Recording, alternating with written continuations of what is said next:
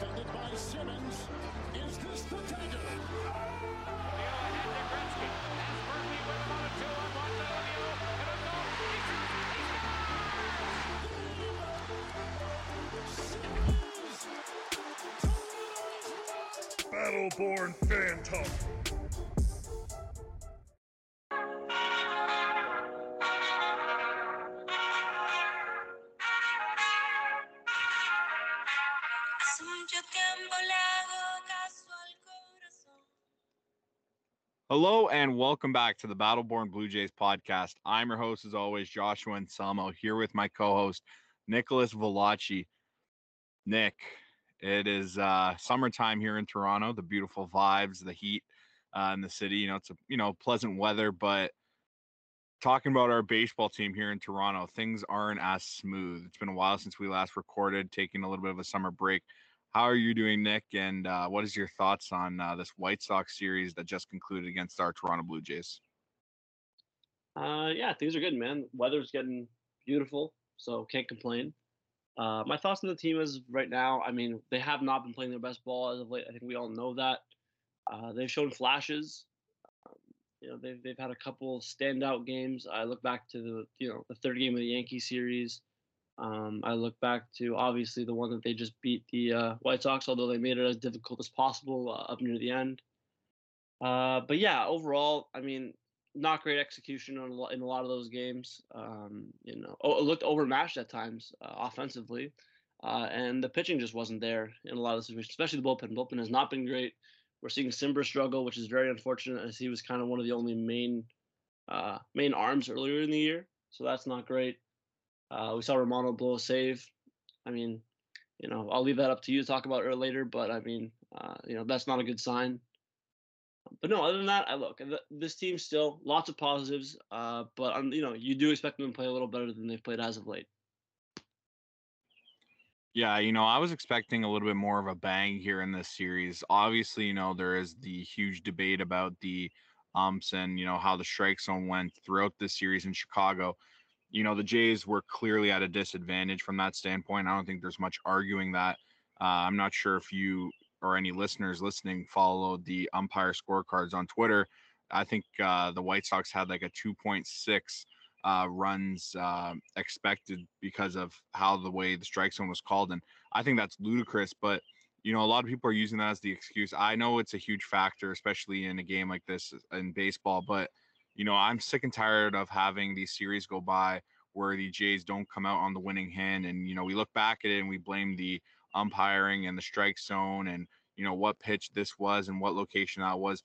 I think there's a lot of problems on this team right now. I think these are problems that we have seen for a long time now. There's definitely gaps in this roster. And, you know, obviously the big one right now is that bullpen. And like you said, Adam Cimber, he was that more reliable arm at the start of the season. And, you know, he has a lot of wins and stuff like that. You know, he's really impressed me in terms of, you know, what he's done since putting on the Jays uniform in that trade. Uh, so it's really hard to criticize him. But yeah, he's been on the downfall lately. And like you said, you know, he was that one reliable arm. And, this bullpen needs some work. It's clear that they need more arms because right now I'm not comfortable in it. I don't think you are. I don't think much of the listeners are either. We have Romano, who, you know, yes, is coming off a blown save, but, you know, Romano's still that dog in that bullpen. Cimber was that guy. And now that Cimber's starting to show some holes in his game, I'm a little nervous, a lot more nervous with this bullpen now in the recent weeks here. What do you think about the bullpen right now? Yeah, I mean, it's not in a great place. Uh, definitely not what you want to see. I mean, you were hoping in the offseason they did a little work. You know, they brought in Yimi Garcia, uh, full season of Adam Cimber, full season of Trevor Richards, and honestly, a lot of that's just blown up in their face. Uh, I mean, you have Gage out here pitching meaningful innings, and don't get me wrong, the guy's actually impressed me. He's been one of the better arms we've seen this season somehow. You know, and then that's kudos to him. He's done a fantastic job given you know what our expectations are of him. But yeah, no, it's not a great spot. You know, I'm a huge Romano guy. I don't want anyone to take it, um, you know, any other way. Uh, more so, I'm just being critical given the fact that you know there is a lot of pressure on him, given that he's the only um, you know strong flamethrower in that pen at, this time. I mean, I don't really count Merryweather because I never know what he's going to give us, uh, and it's usually nothing of value. Uh, anyways, uh, I will say that this definitely needs to be addressed moving forward. Clearly, the Yimi Garcia pickup was not enough. Um, You know, you just we need we need definitely I would say two more two more arms. You know, now don't get me wrong. You know, if starters could get a little deeper into games, uh, definitely would you know help. Kikuchi has not been great lately. Berrios, we don't even know what to expect game to game, uh, so that definitely plays a part as well.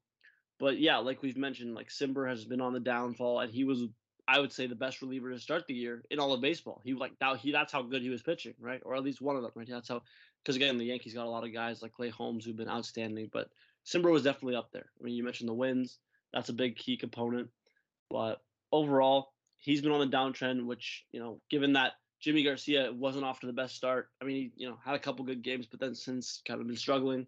Uh, Trevor Richards, I don't, I, I have no explanation for what's happened. Um, you know, nobody expected him to be a light, lights out kind of guy. I never expected that, but to the point where he's just been shelled outing after outing lately, uh, going back to basically, I don't know, maybe three weeks into the season, it's it's just been like, uh, it's been embarrassing really to trot him out there.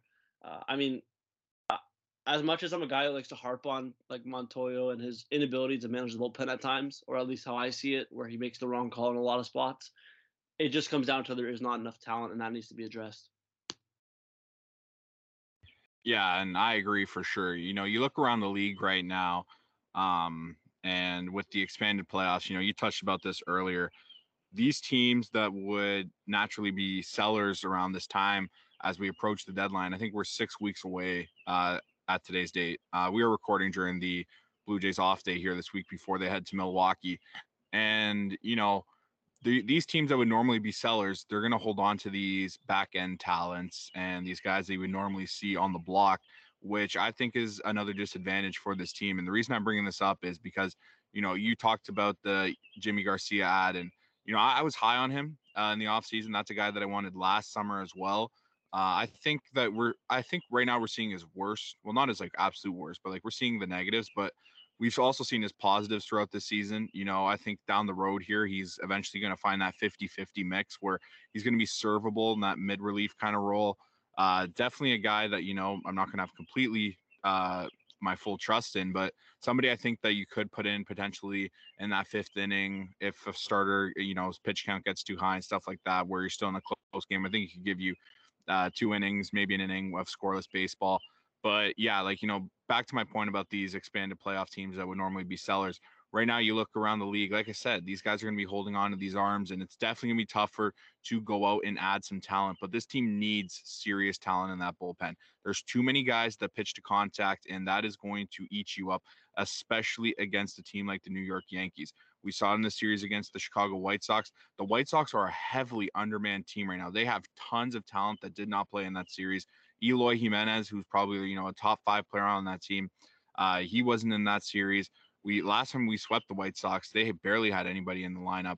Uh, but you know, this is a team that I think is going to get better. I think the White Sox are a lot better than what their record says. So you know, these are teams that the Jays have been playing that are actually really good baseball teams. But you know, it doesn't get any easier now that you're going to have Milwaukee on the schedule, and with having so many pitch to contact guys, I think it's a serious problem because you know pitch to contact pitchers tend to give up a lot of home run and you know there's plenty of over the fence power in our division alone and going back to the Yankees, you know, we saw what the Yankees did, right? Rizzo like destroyed the Jays bullpen, no matter if he was pinch hitting or what. And uh, that's something down the road here that I think the Jays need to fix. And you know, we've talked about tons of arms. Uh, clearly, you know, guys with some hit and miss stuff, but you know, the Jays are going to have to part with some pretty big pieces right now because of how shallow the market is compared to years prior. And, you know, people want to talk about Bednar from the Pirates. I don't listen to talk like that. I think Bednar is an unrealistic option. Uh, so I'm just, you know, saying from my standpoint, I think Jays fans here need to be a lot more optimistic because this isn't going to be a trade deadline that we've seen like seasons prior. I think you're going to see a lot of uh, under, you know, the table, under the radar kind of moves here, guys that you're not expecting, guys with some, you know, on awkward numbers. And uh, I think, you know, we're going to see that league wide. So, as we approach the deadline, I think the Jays are really going to need to do their due diligence and a lot of under the radar arms in this league because the way this trade deadline to me looks is you're going to win it by trading for guys that have not really had their ceiling yet or guys that you can that you know that Pete Walker is going to get their best from and you know we look around the league there's tons of teams that have some good talent players that are having tough seasons and I think that's where the Jays are going to need to strike because right now looking at these top arms I don't think you know this market this season is going to be very friendly to a team like the Blue Jays that have so many prospects that are going to be enticing other teams. What do you think, Nick? Yeah, it's definitely not a buyer's market, uh, you know, at this stage, uh, especially given the outlook. Uh, I mean, you're you're gonna have to overpay for any uh, established arms that are on the market. I mean, whoever that may be, you know, if there is a guy like that available, prepare to be in a bidding war. Uh, and yeah, you, like like you said, you know, there's a good chance you may have to take on a guy who's been underperforming this season and just pray that he bounces back. Um, I think something that's honestly overlooked way too much and something that we give a pass for is the Jays like inability to develop uh, relief pitchers. You know, you look at a lot of the most successful organizations, uh, like I mean, personally, I would look at the Dodgers, uh, the Rays, like those kind of teams they're the best of the best, or at least in the past they've been the best of the best because of that. Like one of those reasons, right? That's one of the reasons that they've been so good is that they don't have to rely on the exterior market to get these guys. They know who they like, uh, whether it's the draft, international signings, or even you know low level trades, uh, and they develop these guys. And you know, meanwhile, they may not become starters, right? But they're under the radar relievers who come up and they do their job. The Jays really haven't had that. I can't think of the last homegrown reliever that the Jays have had that you know has came up and actually done a good job.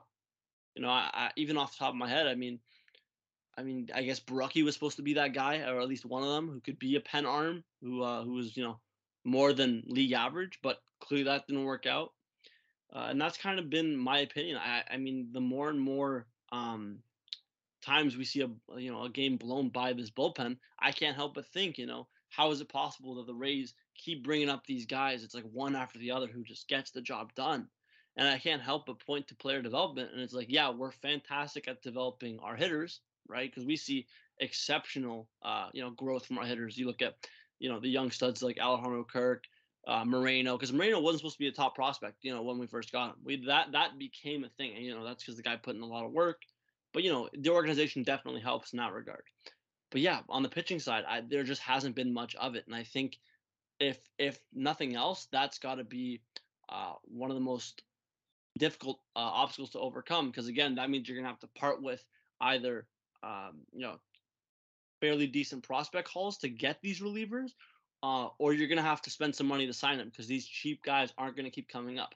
Everyone likes to you know talk about the Dodgers and how much money they spend and how much money um, and how they're always, you know, they just get the biggest names. But their bullpen, for the most part, year in and year out, is guys that they they have developed, and and that's kudos to them. They do a fantastic job at that, and that's why they are, you know, year in and year out, like you know, in that premier tier of of team. I mean, I'd like to get your opinion on it as well. But from where I stand, you know, the reason that they're in the situation is because the Jays haven't done well enough at developing pitchers. What do you think? Yeah, no, I think for sure you're 100% right there you hit the nail right on the head. I think of, you know, when you talk about Jay's development in the pitching staff, you you know, you look kind of at it, they're probably batting like what 100 in terms of having these guys pan out and having nice MLB careers. The only one that really stands out to me that was, you know, Romano, and Romano wasn't even like a pure Jays development guy, right? Like he was passed around from other teams, and then Romano got his crack here, and you know that's when he made his mark. But you know, you look at the Jays past year. This isn't a problem we've seen with this year alone. We're talking about an ex, like a lengthy time period here where the Jays really haven't developed, you know, a really top end bullpen by themselves. You know, they've added tons of pieces. They've had some great bullpens in the past. You know, we talk about 2015 and how good those teams were, but you know, the Jays really haven't had that full time development bullpen guys that we're seeing around the league. And, you know, you look at a team like the Milwaukee Brewers, this is a bullpen right here that, you know, this isn't a team that can afford to go out into the market and spend like some of the top teams, but they're competitive and they've been competitive for a long time now. Why? And that's off player development. You know, we're going to dive into the Milwaukee Brewers in a second here, but I agree 100%. Teams in this league that are among the best, and, you know, we talk about the Dodgers all the time. The Dodgers spend tons of money. You know, I can't stand the Dodgers. They're my least favorite team in this league. They are just, you know, I'm not going to say the word, but the Dodgers, they do a great job at developing players as well. There's a reason why they could swing so many big trades. It's because these top prospects, you know, we look at Keibert Ruiz, who they just traded to the Washington Nationals. Those they have a great development system, and that's what makes that team so competitive. They haven't missed the playoffs in almost a decade now. They are close to, you know, arguably the best team in baseball again. Uh, they're in a tight division with the Padres and stuff like that, but you know, the Yankees over here in the AL, they do a pretty good job of developing players as well. We know the Andujar situation hasn't gone great, but you know, we're talking about prospect pools in general here. But these are teams that always have competitive systems and you know they never really have that downward peak and you know you look at the yankees bullpen you know since i'm kind of switching direction towards the yankees now the yankees have some homegrown players there as well in the bullpen like you mentioned so you know these top teams they are good at developing talent they also know how to add talent and right now i think this jays team has done a good job in terms of you know players but that bullpen like you said they haven't really developed that kind of guy and you know the rotation has its guys in manoah and the pete walker reclamation projects but I agree 100%. This team definitely needs to adjust, uh, you know, uh, in the bullpen. But uh, yeah, so let's head over to the Milwaukee series. And before I dive in, Nick, I mention about the Milwaukee Brewers. Sorry, what was that? It cut out for a second. Can you repeat yourself? I, I didn't hear the question. Oh, sorry. Uh, so I just said before we dive in here on the Milwaukee Brewers, is there any guy that sticks out to you first? I, I have a feeling it's going to be Yelich because – this guy is one frustrating player, isn't he? Yeah, man. He he when he got his breakout, he was one of my favorite players to watch. I can't lie. I mean, you know, smooth swing, you hit the ball for power, for contact. Man, the guy the guy was a machine. Like I like I haven't to see somebody give that build, be able to swing it the way that he could was like absolutely phenomenal. But you know, it just seems that year after year he just can't find you know that comfort zone that he was in when he we were seeing peak Yelich, you know. And I I honest I honestly think if Yelich were to have stayed at that level, this is a World Series favorite team, and it was and it would have been for like the past couple years. Like that's how good Yelich was, and how and that's how good the Braves are in general. Or the Braves, the Brewers are in general. Like this team is so good from pitching, uh, both starters and relievers, and they get enough offense. But if only they could, in like you know, if they had that MVP Yelich to inject into this lineup, no doubt in my mind they might have already had a World Series, and if not, they definitely were destined to win one.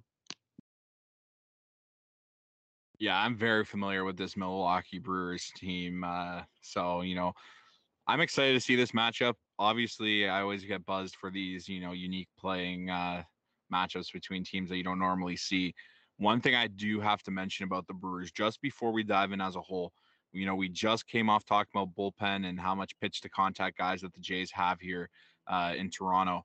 And, you know, going against a team like the Milwaukee Brewers that is more home run dominant than, I guess, you know, contact hitting. You look at the top of the order here, and this is just from today's lineup as they're about to beat uh, the Cardinals. Um, so, you know, you look at their lineup to start off today. They had Yelich obviously leading off. Um, they had Willie uh, Willy Adames, uh, Rowdy Tellez, and Andrew McCutchen. So all those guys, you know, Yelich, he only has seven home runs on the year, but you know, Yelich definitely has some power to get out of the ballpark no matter where he's playing. Adames, this guy has been home run or bust all season long. Trust me, I know. I have this guy in fantasy. His launch angles and all stuff like that, all the analytics, he is hitting the ball hard. He can crush the baseball so far he's one of my favorite players in the league. I'm happy he's away from Tampa now because he used to do really well against the Jays. But this is a guy to watch out for. He's missed some time with injury this season, but he's still crushing the baseball since he's came back from injury. I think he has like four or five home runs already, but he's home run or bust. But Tellez, former Blue Jay, we know him, left-handed hitter. Uh, that's a guy that is, you know, got tons of over the fence power, but he's known for his struggling and his low points. And his low points can get extremely low, and it depends on how flexible that franchise is in terms of keeping them and giving them playing time. But Tellez has been a big part of this Milwaukee Brewers offense. He's hitting in the third hole right now, but McCutchen, you know, arguably my favorite player in the league over the last 10 years. Obviously, you know, he's on the decline with age and stuff like that. Who knows how much longer he's going to be in the league, but you know, this is a right-handed hitter. He's still got pop in his bat. Yes, he doesn't have the quickness or the speed like he used to. He's not as a, as effective in terms of you know contact hitting as he was in the past. You know, back in his uh, prime days. But this is a guy that has, you know, a lot of pop in his bat still. I think this is a dangerous hitter. He hits in the four hole. One thing about him is he's a clutch hitter. You know, is definitely hard to manage. And, you know, we look at Manoah, he's going to get the ball tomorrow in the game opener. I think he's going to have a good job against a team like this because, you know, he has that strike out and miss stuff, right? He is, they're going to whiff a lot. I guarantee you this Milwaukee lineup against a guy like Manoah. But we look at the bullpen after that. I can see tomorrow perfectly going as Manoah goes six innings, you know, has a quality start, beautiful performance, and we go to the bullpen. It's a tight game, and somehow Adames or McCutchen is going to go yard, and it's going to turn out kind of like the Yankee series did. Uh, have a feeling that this bullpen is going to have a tough time against Milwaukee because of how many power hitters these guys have. And you know, you look down the lineup; they have ton, they have such a flexible lineup. This is one of my favorite things about the Milwaukee Brewers. You know, they have so many guys on the bench that they can just sub in uh, depending on matchups. You know, you look at Taylor, Renfro, uh, even Urias. Urias is a guy that you know these guys all have about seven, six home runs this season. Caratini as a catcher, you know, he wasn't known for his power with the Padres, but he has some home runs this season as well. Um, you know, Keston Hiura, that's a guy that I thought was going to be a for sure part of their future here in Milwaukee. He had that one like really good season. I think it was during the COVID year. Uh, but this season he has six home runs and 97 plate appearances, 14 RBIs. He has a 206 average, but you know this guy's got home run power as well. You look throughout this lineup, no matter if they're on the bench or if they're starting, they have guys that can put the ball over the fence, and that really scares me going against a bullpen that has so many pitch to contact guys. What do you think, Nick? Yeah, I mean, we're looking at a team that's fourth in the league, I believe. Uh, yeah, fourth in the league in home runs, actually just two above the Jays uh, in that department. Not a great average hitting team. I mean, they're I mean they're bottom five, uh, hitting 231 on the season, uh, but their slugging is 15th. So that that difference right there shows you that this team, you know, they may not uh, collectively, you know, collect the most base hits on an on day to day basis, but they definitely do have the collective power to put it out. And again, there's not there's not really it's not a team where you point out like two three guys and be like okay those guys are going to be the ones if someone's going to put it out like they'll do the damage. It's more of a you know team effort uh you know power by committee kind of approach. Uh like i said this is a pitching heavy first team that scores enough to win ball games. Um but yeah in terms of how this this matches up i mean you really you really got to win game one uh, I, I can't stress this enough. Like you have to win Manoah's start because you know you turn around the next day and all of a sudden you got Kikuchi against Burnes and we know what kind of animal Burnes is and what he's capable of. So you know I, I don't love that matchup. Uh, you know to be honest with you. Um, and then you know from there the, the, the, this this Brewers rotation is deep. So you know I, I believe. I actually don't know who's in line to start that game. I'd assume is it is it Freddie Peralta or is it um or is it Woodruff? I don't know. It's, I'd assume it's one of those two. Um, but regardless, you know, you're, you're, you're reaching that point in this strong, strong rotation. You really got to take care of business game one. Um, and yeah, I think limiting the home run is going to be the big thing. I, I'm not scared of this team if we can keep them in the ballpark, but that's going to be the big question is, you know, can we limit the home runs? Uh, and especially the walks, you know, because if it's a team that can't hit for power, the last thing you want to do is put guys on so that those solo home runs become two or three run homers, and all of a sudden you've dug yourself a much bigger hole yeah, you know, Milwaukee, like you said, they are more home run by committee. Um, they they're going to hurt you with the long ball. That's how they do their damage. Uh, I'm not a fan of their ballpark. I just want to get that out of the way here. I just want to get that out of the way. I cannot stand the Milwaukee um, team as a whole, like the franchise as a whole. Like they're just not my uh, favorite team here. So you know, I'm looking forward to the Jays. Hopefully, I would hope for a sweep here, but you know, Corbin Burnes against Kikuchi, that matchup does not look favoring at all. And you know, that looks like a huge disadvantage for the Blue Jays. But you know, how many times this year have we looked at matchups like this and we're like, oh yeah, you know, this guy's going against this guy. This is a lock of a win. And then it ends up being the opposite, right? Like the one that comes to mind is the Ryu Ohtani start. Like we were both saying, like that seems like ludicrous. Like that's ludicrous to take Ryu over Ohtani in that start for a prediction. But you know, somehow, some way, these games just happen. And I think Kikuchi is a guy that definitely has stuff in his armory that could surprise us. And I'm not saying that he's going to outpitch Corbin Burnes, but I can see him definitely giving us something quality. Maybe he only gives up two earned, uh, maybe earned, one earned, or you know, some productive start here where the Jays can just sniff out a bit of offense against Corbin Burnes, or you know, against a very good Brewers bullpen. You know, I don't know if you're going to be hitting off Hader or anything, but you know, maybe the Jays can just, you know, muster out one or two runs there to just get an advantage for the win. I think the Jays are a better team than Milwaukee. I don't think that's much of a surprise. But like you said, this Yelich um, player that they have right now, you know, this you have to talk about if like when I'm talking about Yelich, I feel like I'm talking about like four different guys because you talk about the almost MVP, you know, dynasty level talent that we had from him in that breakout year. We have the Yelich this year that has seven home runs and like a 238 average. There's so many Yeliches that we've seen in the last few seasons here that he's just so inconsistent. And it's sad because you know, he's got such a beautiful swing. This guy, when he's on his game, is one of the better players in baseball. I think the league is better as a whole when Yelich is on his game. And you know, seeing him this year struggle, like this is just disappointing and it's frustrating. Um, and you know, right now without having that Yelich, I don't think this Milwaukee Brewers team is the same. And I agree 100%. This team probably could have had a World Series. They definitely have the arms to do so.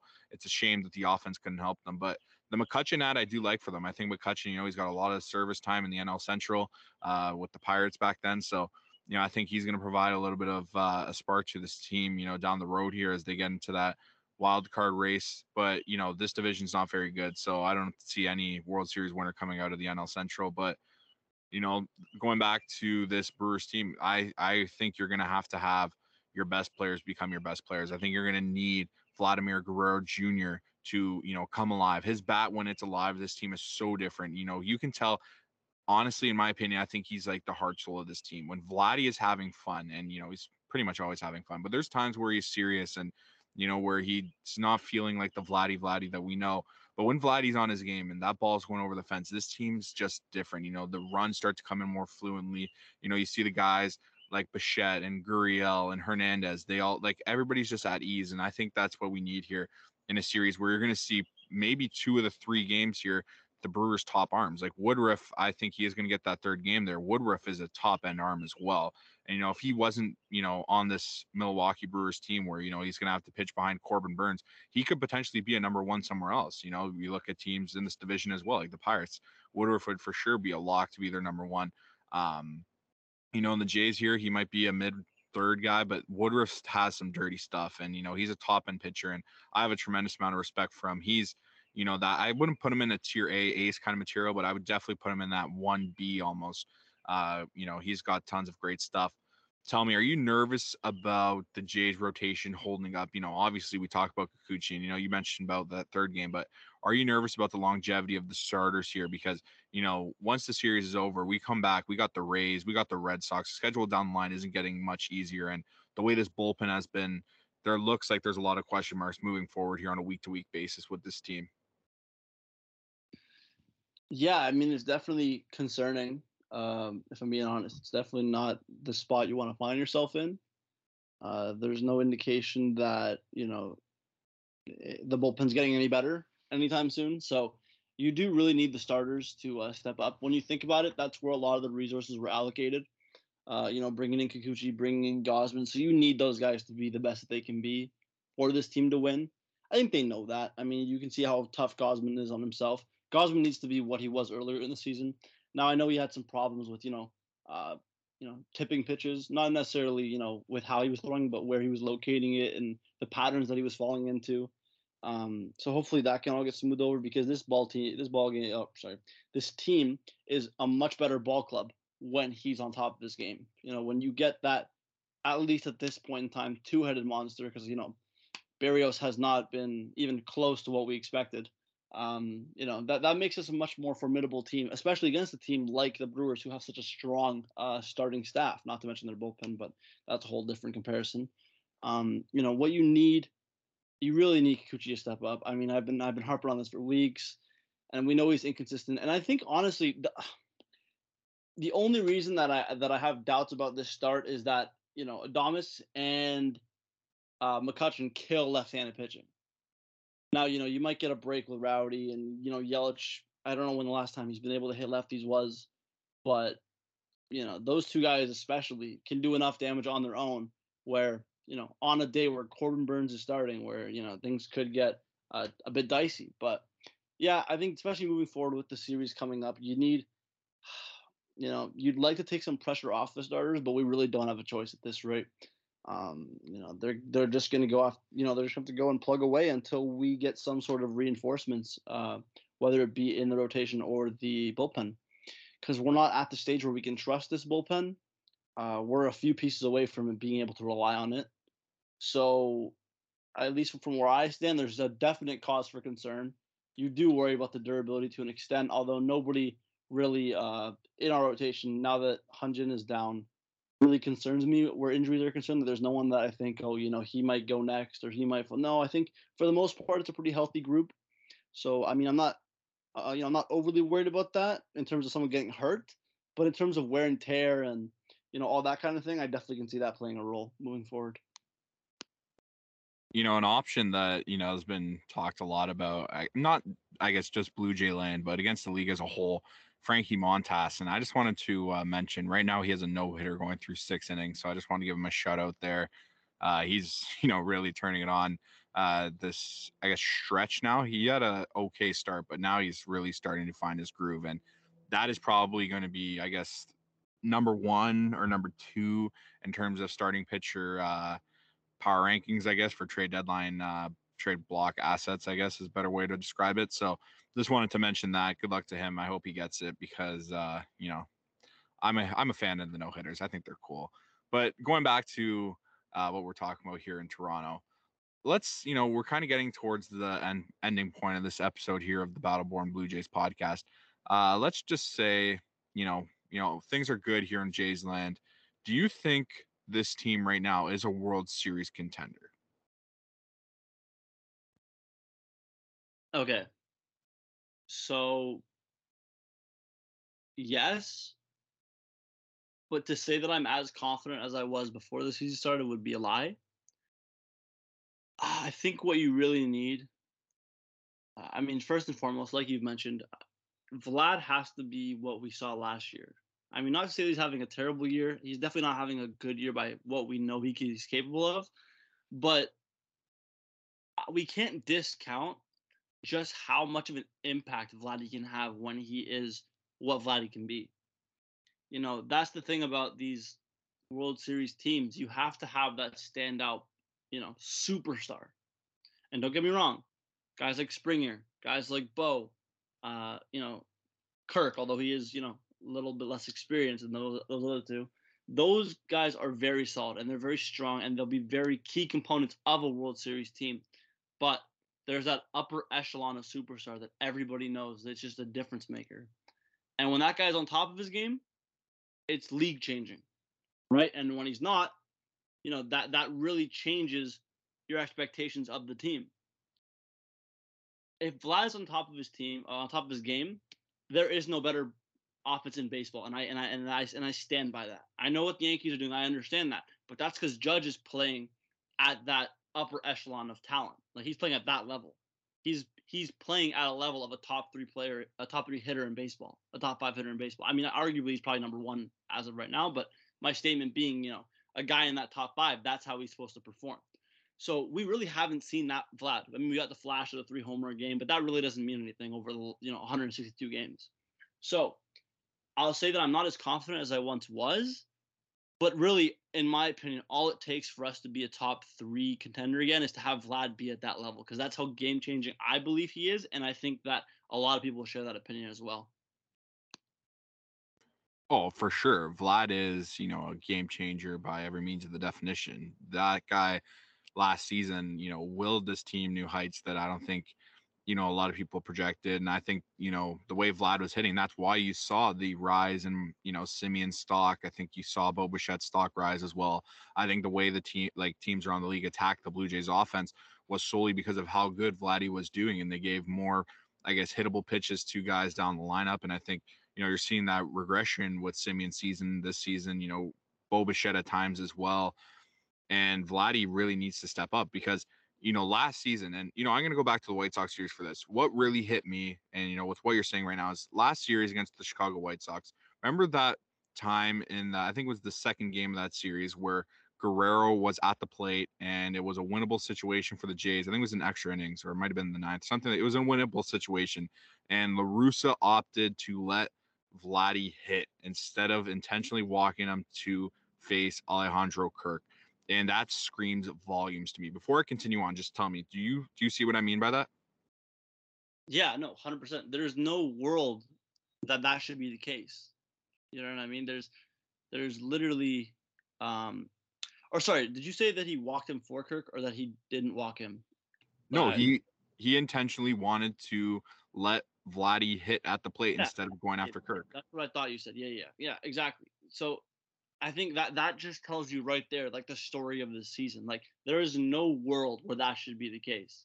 You know, there, there's no the fact that that's where Vlad is now in the mind of others just proves to you that he's not having the season that you know we thought he can have or that we know he can have. I mean, you look back to last year, that was the exact thing. You can't pit you can't pitch around the guy in front because you don't want Vlad to come on with a base runner.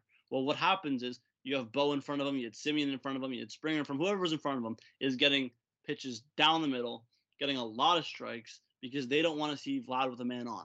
And what ends up happening? That's where you get doubles, you get your home runs, you get, you know, whatever. Not to mention Vladdy gets more walks. But clearly, you know, when teams face us, they're now game planning for Kirk, right? Don't get me wrong, they still game plan for Vlad, but Vlad's not carrying that same presence. So 100%, I, I see what you're saying. Uh, that's a testament to how he's been on the season. Um, and for them, and for the Jays to be the World Series contender that we know they can be, teams have to be scared to pitch to Vlad again. They have to be terrified when Vlad steps in the box and even when he's on deck. That has to be reestablished for this team to be as good as they can be. 100%. 100%. And, you know, going back to what I was saying, I don't think this team is a World Series contender right now. You know, I think there is a conversation for is this team going to be in the playoffs? And, you know, I think they will. I think this team's a lot better than what we've seen. I think there's a lot of panic reactions, you know, a lot of irrational decisions and stuff like that in the fan base and, you know, even in the media as well. But right now, this Jays team has a lot of holes. And these are holes, like, you know, going back to what I said at the start of this episode, these are holes that we have seen for a lengthy time period now and we haven't seen changes. We've had guys called up. We haven't re- we've you know DFA'd players. We've moved on from players that were in these situations and we still have these holes. And you know last season when we had these holes, management was quick to act on them. Right now it's a lot slower. You know, I give them credit. There's not much you can really do with a lot of teams still competing, and you know the expanded playoffs are certainly affecting this as well. It's definitely not a buyer's market, like you said but right now these are holes that we have seen for a long time and you know we talked about how the jays were i think they were the number two betting favorites in vegas to win the world series this season and i thought that was ludicrous because you know they lost Semien. This is still a really young team. I spoke to you today. I'm not very comfortable if this team was in a playoff series against you know okay the yankees. I'm not scared of the yankees really. I think when the jays are at their best like you said when we have vladdy at his best i think the jays are certainly able to beat the Yankees. But, you know, there's teams across the league where, you know, they have a lot more experience in the playoffs. They know what it's like to be pitching in high leverage situations at every point of a game.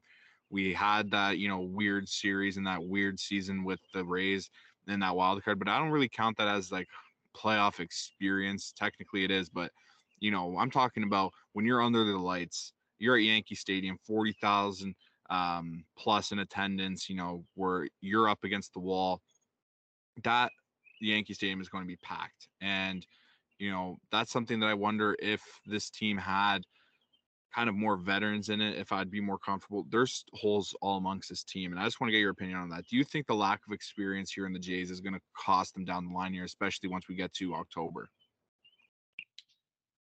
Yeah, so I, I'll answer your question, and then I just want to go back to the bullpen thing. Uh, but yeah, to answer your question, yeah, I, I agree with you. I don't think that expanded playoffs. I mean, as as good as it was, uh, in my opinion, in terms of free agent outlook, uh, it it's not really much in terms of experience. It's not the same level. I think the players know that. I mean, more than half of the team or half the teams in the league made the playoffs, so that just goes to show you at least you weren't bottom half. But I mean, that's not saying much. Um, but yeah, I, I look, I do think you know Springer helps. Springer Springer is a guy, World Series MVP. You can't get much more experience than that. Um, you know, with Hyun-Jin being down, that sucks. That guy's been in a lot of big games. Um, I know, you know, his wild card st- or you know that start against the Rays a couple years back didn't go, you know, remotely good, but that you know that happens. Uh, regardless of the experience, definitely is good, and I think that does rub off a bit on the other starters. Uh, Gausman, you know, he's he's been a playoff starter. Stripling, he's been there. Um, but yeah, I think in terms of positional players more than pitchers, I think there definitely is that lack of uh, playoff experience. Um, you kind of just hope that you know some of the vets like Teoscar. I know he hasn't done much in terms of playoffs, but you know, Teoscar, Springer, um, you know, those kind of guys, you kind of hope that they can, uh, you know, settle the crowd a little bit, uh, given that this is a much younger team. Um, but yeah, overall, I think that uh, this definitely is something that could be looked back upon.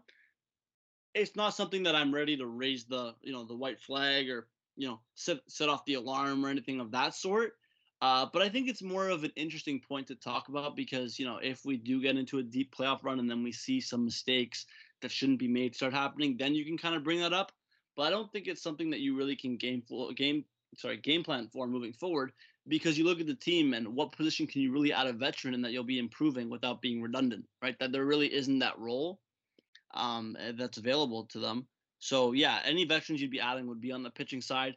Um, I mean, it definitely wouldn't hurt to maybe get a couple big game relievers, but again, like I said earlier, trying to like acquire those established stars uh, in the pen, it's going to be like, you know, um, like a war basically in terms of the, uh, you know, it's a bidding war. There's there's a flat out, you know, so you're going to pay, you know, maybe maybe double as much as you would have had to pay last year or the year before, given the stance uh, the current state uh, state of the MLB and the uh, playoffs. Now, I do want to touch back on the bullpen thing. Uh, the Jays right now, I think they're definitely. I think they're bottom eight uh, bullpen. I think as of right now, but every single team in front of them is bottom, if not second last in their division. Right, the closest contending team to them is the White Sox, who are three spots back to them, but the ERA is almost you know 0.2 lower. Right, like if you look at the top of the rankings, Houston, New York, Cleveland, Tampa Bay, Atlanta. That right there, those are all contending teams. I believe they're all either division leaders, with the exception being, uh, or, or, sorry, the division leaders with the exception being Tampa and Atlanta, who are both holding wildcard spots at the moment. Uh, then you have Detroit and Baltimore, who you know they they just have outstanding bullpens, but you know they don't have the offense to match. Um, and then yeah, then you have the Dodgers, the Padres, the Brewers, as you mentioned. Uh, even the Mets are up there, right? You got the Cardinals. So you can see that in this top 10, top 15, like these are the contending teams. You don't see very many. Uh, you know, there's maybe a couple. Like I, I can't even like begin. The only ones that are in contention that have, you know, an ERA over four, like, you know, the Angels, which I, I mean, I don't know what they are now at this point, but I'll still call them contenders for the sake of everything. You know, you got the Angels, the Giants. Uh, I guess we'll go Phillies, White Sox, Jays, and the Jays are on the lowest end of that spectrum. Like they are the furthest down below.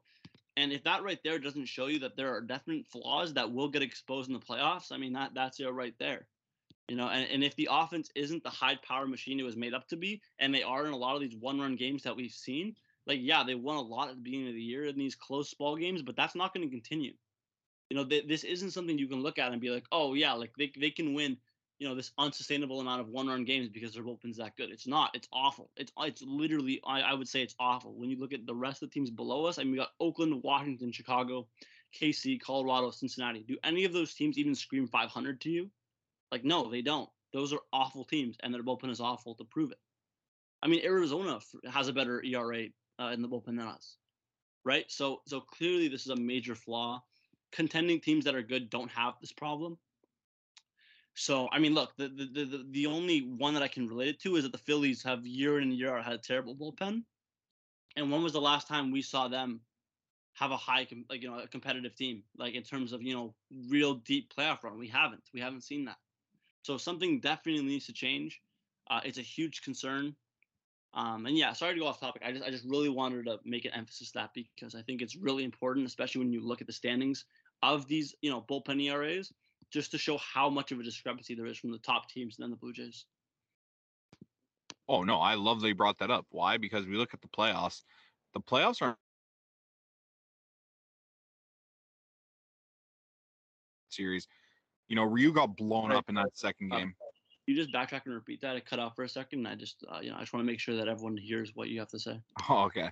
No, I said I was like, no, 100. percent Like, I'm happy you brought that up because you know, we go back to the COVID. That was a weird season. You know, like I don't count that really much. You played what one fourth of a real MLB season. Go to the playoffs.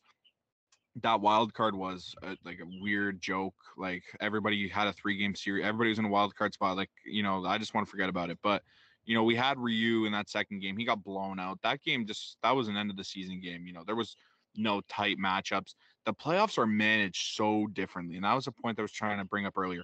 They are so different. You know, you might have a starter who's, you know, pitching really well and he might get yanked in the fourth inning. He might get yanked at a pitch count of like only like 40. If you get, if you have a team that has such a dominant bullpen, they might want to get to those guys right away to ensure that they get that win. And that's something that, you know, right now I don't think the Jays could compete with. Right now, if you're playing the Yankees, right, let's say Nestor Cortes is starting in the second game of a playoff series and Cortes gives you four innings of one run baseball and it's a 1 1 game. The Yankees might pull Nestor at a pitch count that's like maybe at like 40 and say, you know, let's get our you know, bullpen out in there and let's get Michael King to throw a couple innings of scoreless baseball. Let's ensure that we get this victory because we know how much wins mean in the postseason. The way the structure is now in the playoffs with the expanded roster and, you know, picking who you want to play, the Jays might be a favorable opponent for a lot of teams. And you know, you brought up a very good point. The Jays are at the end of that spectrum of contenders and bullpens, and that is a huge flaw. That is one of the bigger holes in the league. I think you look at contenders across the map. I think that might be the biggest one. Obviously, you know, there's a lot of teams that have some offensive issues. We look at teams like the Padres and Brewers who definitely could use more bats, but I think the Jays bullpen is a huge disadvantage, and they need a lot of assistance there. And we're not talking about one big trade where they bring over Bard, or we're talking about a couple arms like they did last season to rewrite this because right now the development isn't helping out. Nate Pearson, who knows? That's the biggest what if I've seen in the league in the last couple seasons now. That guy's talked about as a you know potential ace when he was coming up the system, and now we don't even know if he's gonna be able to pitch an inning because of his health issues. You know, it's just frustrating. This team is you know, long ways to go, still, my opinion, from being a World Series contender right now, I'm I, I I'm just frustrated. You know, this team they were so high coming into the season, and you know I, I still have hope. I still think this is a very good baseball team. I think right now we've seen a lot of the ugly. We've seen them at their worst, but right now we need to see them get better. You know, I'm I'm patient. You know, they're still what 39 and 30. This is a good baseball team. Obviously, we know we've had some really dark seasons in the past with this Toronto Blue Jays franchise you know, even the starts to the season have been really ugly. Last season, we were still above 500 at this point. So, you know, to be nine games above 500, I'm still patient. I still think this is a good baseball team. I think we're going to see be- better out of Cimber. I think you're going to see a little bit better out of Garcia. Uh, Romano, I, I, just hope that he can stay what he is because, you know, that's definitely our only real dog in the bullpen. But, you know, this team needs work, man. You know, you go into a series, even against a team like Tampa Bay. Tampa Bay, I cannot stand them because if we get them again, obviously, if you're a Jays fan, you hate Tampa Bay. You can't win in the Trop. But, you know, Tampa Bay, with their analytics and their, you know, magical math equations where they're going to get a guy out there like a Patino, for example, is going to throw two innings. They're going to have a new pitcher every single inning. And, you know, right now, how can the Jays compete with that, right? So, you know, there's a lot of different moves in the playoffs. A lot of teams don't want you seeing that starter, you know, for a third time and this, and there's a lot of math in it. And obviously, we're not paid professionals to do that kind of stuff. But right now, to me, the point that you brought up, I see a lot of red flags and I see a lot of trouble. And to me, I don't think this Jays team is nowhere near a World Series contender just yet because I think those teams are the Dodgers and the Yankees at the top right now, and with a lot of other teams in that middle pack. And I think the Jays are fighting to stay in that middle pack of contenders. But right now, I think they need a lot of help. But before we wrap up this episode here of the Battle Born Blue Jays podcast, let's finish off with one more question for you, Nick. And that is because, you know, we're playing the Milwaukee Brewers. It's a unique matchup. Just got to get this out of the way. If you had the chance to keep Rowdy Tellez with the way this team is right now, needing a left handed bat with some power, what is your answer to that? I mean, I would have much rather. I, I look. I, I don't think there. Even to this day, I, I don't know if there's a role for him on this team in terms of like regular playing time. My only regret is that we like you know now that we're seeing what Trevor Richards is now, I would have wished that we got maybe like you know a little bit of a younger arm uh, in the deal, considering we were selling like we were selling as low as you can sell on a player. To be honest with you, when it came to that deal, um, but no, I look, I don't regret moving him. I, I, we always knew he was a very good hitter, a very good power hitter, and as much as I loved him in the Jays uniform, it just didn't make sense, especially now with how much they use the DH spot on, you know, whether it's uh, you know one of our other catchers or it's Springer needing a day off or it's uh, Vlad needing a day off or it's Teoscar needing a day off. Like they need that DH spot so heavily. Uh, and not to mention that Vlad does play a ton of games at first base. Like his durability is fantastic. Um, I just I don't see where he would have gotten playing time. And don't get me wrong, love the guy. He was fantastic for spurts here as a Blue Jay. I know he's very talented and that he's going to continue to be very gifted on the baseball field. But like I said, I have no regrets in moving him. I just wish that maybe we moved him for a you know younger arm um, or something of that sort. But given how low his value was, I mean, I think we did probably as well as we were going to do. Now, I want to add one last thing just because I looked it up because I was curious. Um, yeah, the bullpen and World Series winners. I mean, I I'm looking now at like even dating back to I want to say maybe 2009. I don't know much. I got to look at that Phillies roster again, 2008. But let's just say the last like 12 years, 10 years, and I can say this for certain. There's been one team where the bullpen wasn't a strong suit, and I think that's the 2019 Washington Nationals. But to note that they had starters throwing out of the pen on regularity, and they had basically superhuman performances from like from Daniel Hudson, for example, when we traded him, uh, you know, mid-season from the Jays to the Nationals. Like they, it took, and I believe, uh, who was the other reliever that they had um, that year? There was one more. I can't remember who it was, but there were there was two guys on that on that bullpen who were basically just lights out, and the rest of the bullpen sucked. But that was the outlier, and they still. I think it was sorry sorry to interrupt you. Wasn't it Melancon? It might have been. It might have been. It might have been Melancon. It, it was. It was two two guys, and it was two guys in that series against the Astros, but they they were like top level elite. You know, as good as you can be, while the rest of the bullpen sucked. But every other year, you're looking at collective strong bullpens. I mean, you're looking at the Braves. They weren't good in the regular season, but man, did they pitch in that playoffs. Like that was one of the best collective bull, bullpen performances I've seen in a while, considering how bad they were in the regular season. Then you have the Dodgers. We know how good they were. You mentioned the Nationals already. Uh, Red Sox, that was a very good. They had Craig Kimbrel at the time with Matt Barnes, who was pretty decent, and a couple other pieces. Uh, Astros, year in and year out, they have a great bullpen. Cubs, that was the year that they traded for Chapman, uh, and they they already had a couple strong guys like Carl Edwards Jr. was that was good that year, and a couple guys like that. Uh, Giants, I, I I mean, dating back, I think they were still pretty good. Probably had like you know a younger Sergio Romo.